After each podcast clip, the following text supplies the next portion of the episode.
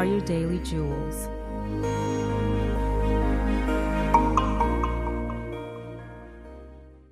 Uneasiness. There are times when not knowing what is next can make us feel unsettled and uneasy. Spiritually speaking, why does this happen? Well, I surmise that God is doing two things trying to draw us closer to Him and deepening our faith in Him. So when you feel like doubt is engulfing you, consider these actions to move beyond the uncertainty. First, breathe. As much as you need to to bring a calm over your spirit. Second, seek a quiet place so that you're surrounded in harmony.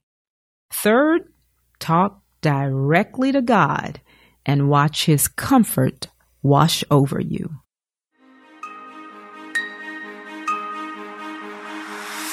Thank you for listening. Follow us on Instagram and Facebook. Daily Jewels is produced by Jewel Love and Teresa Bryant Parks.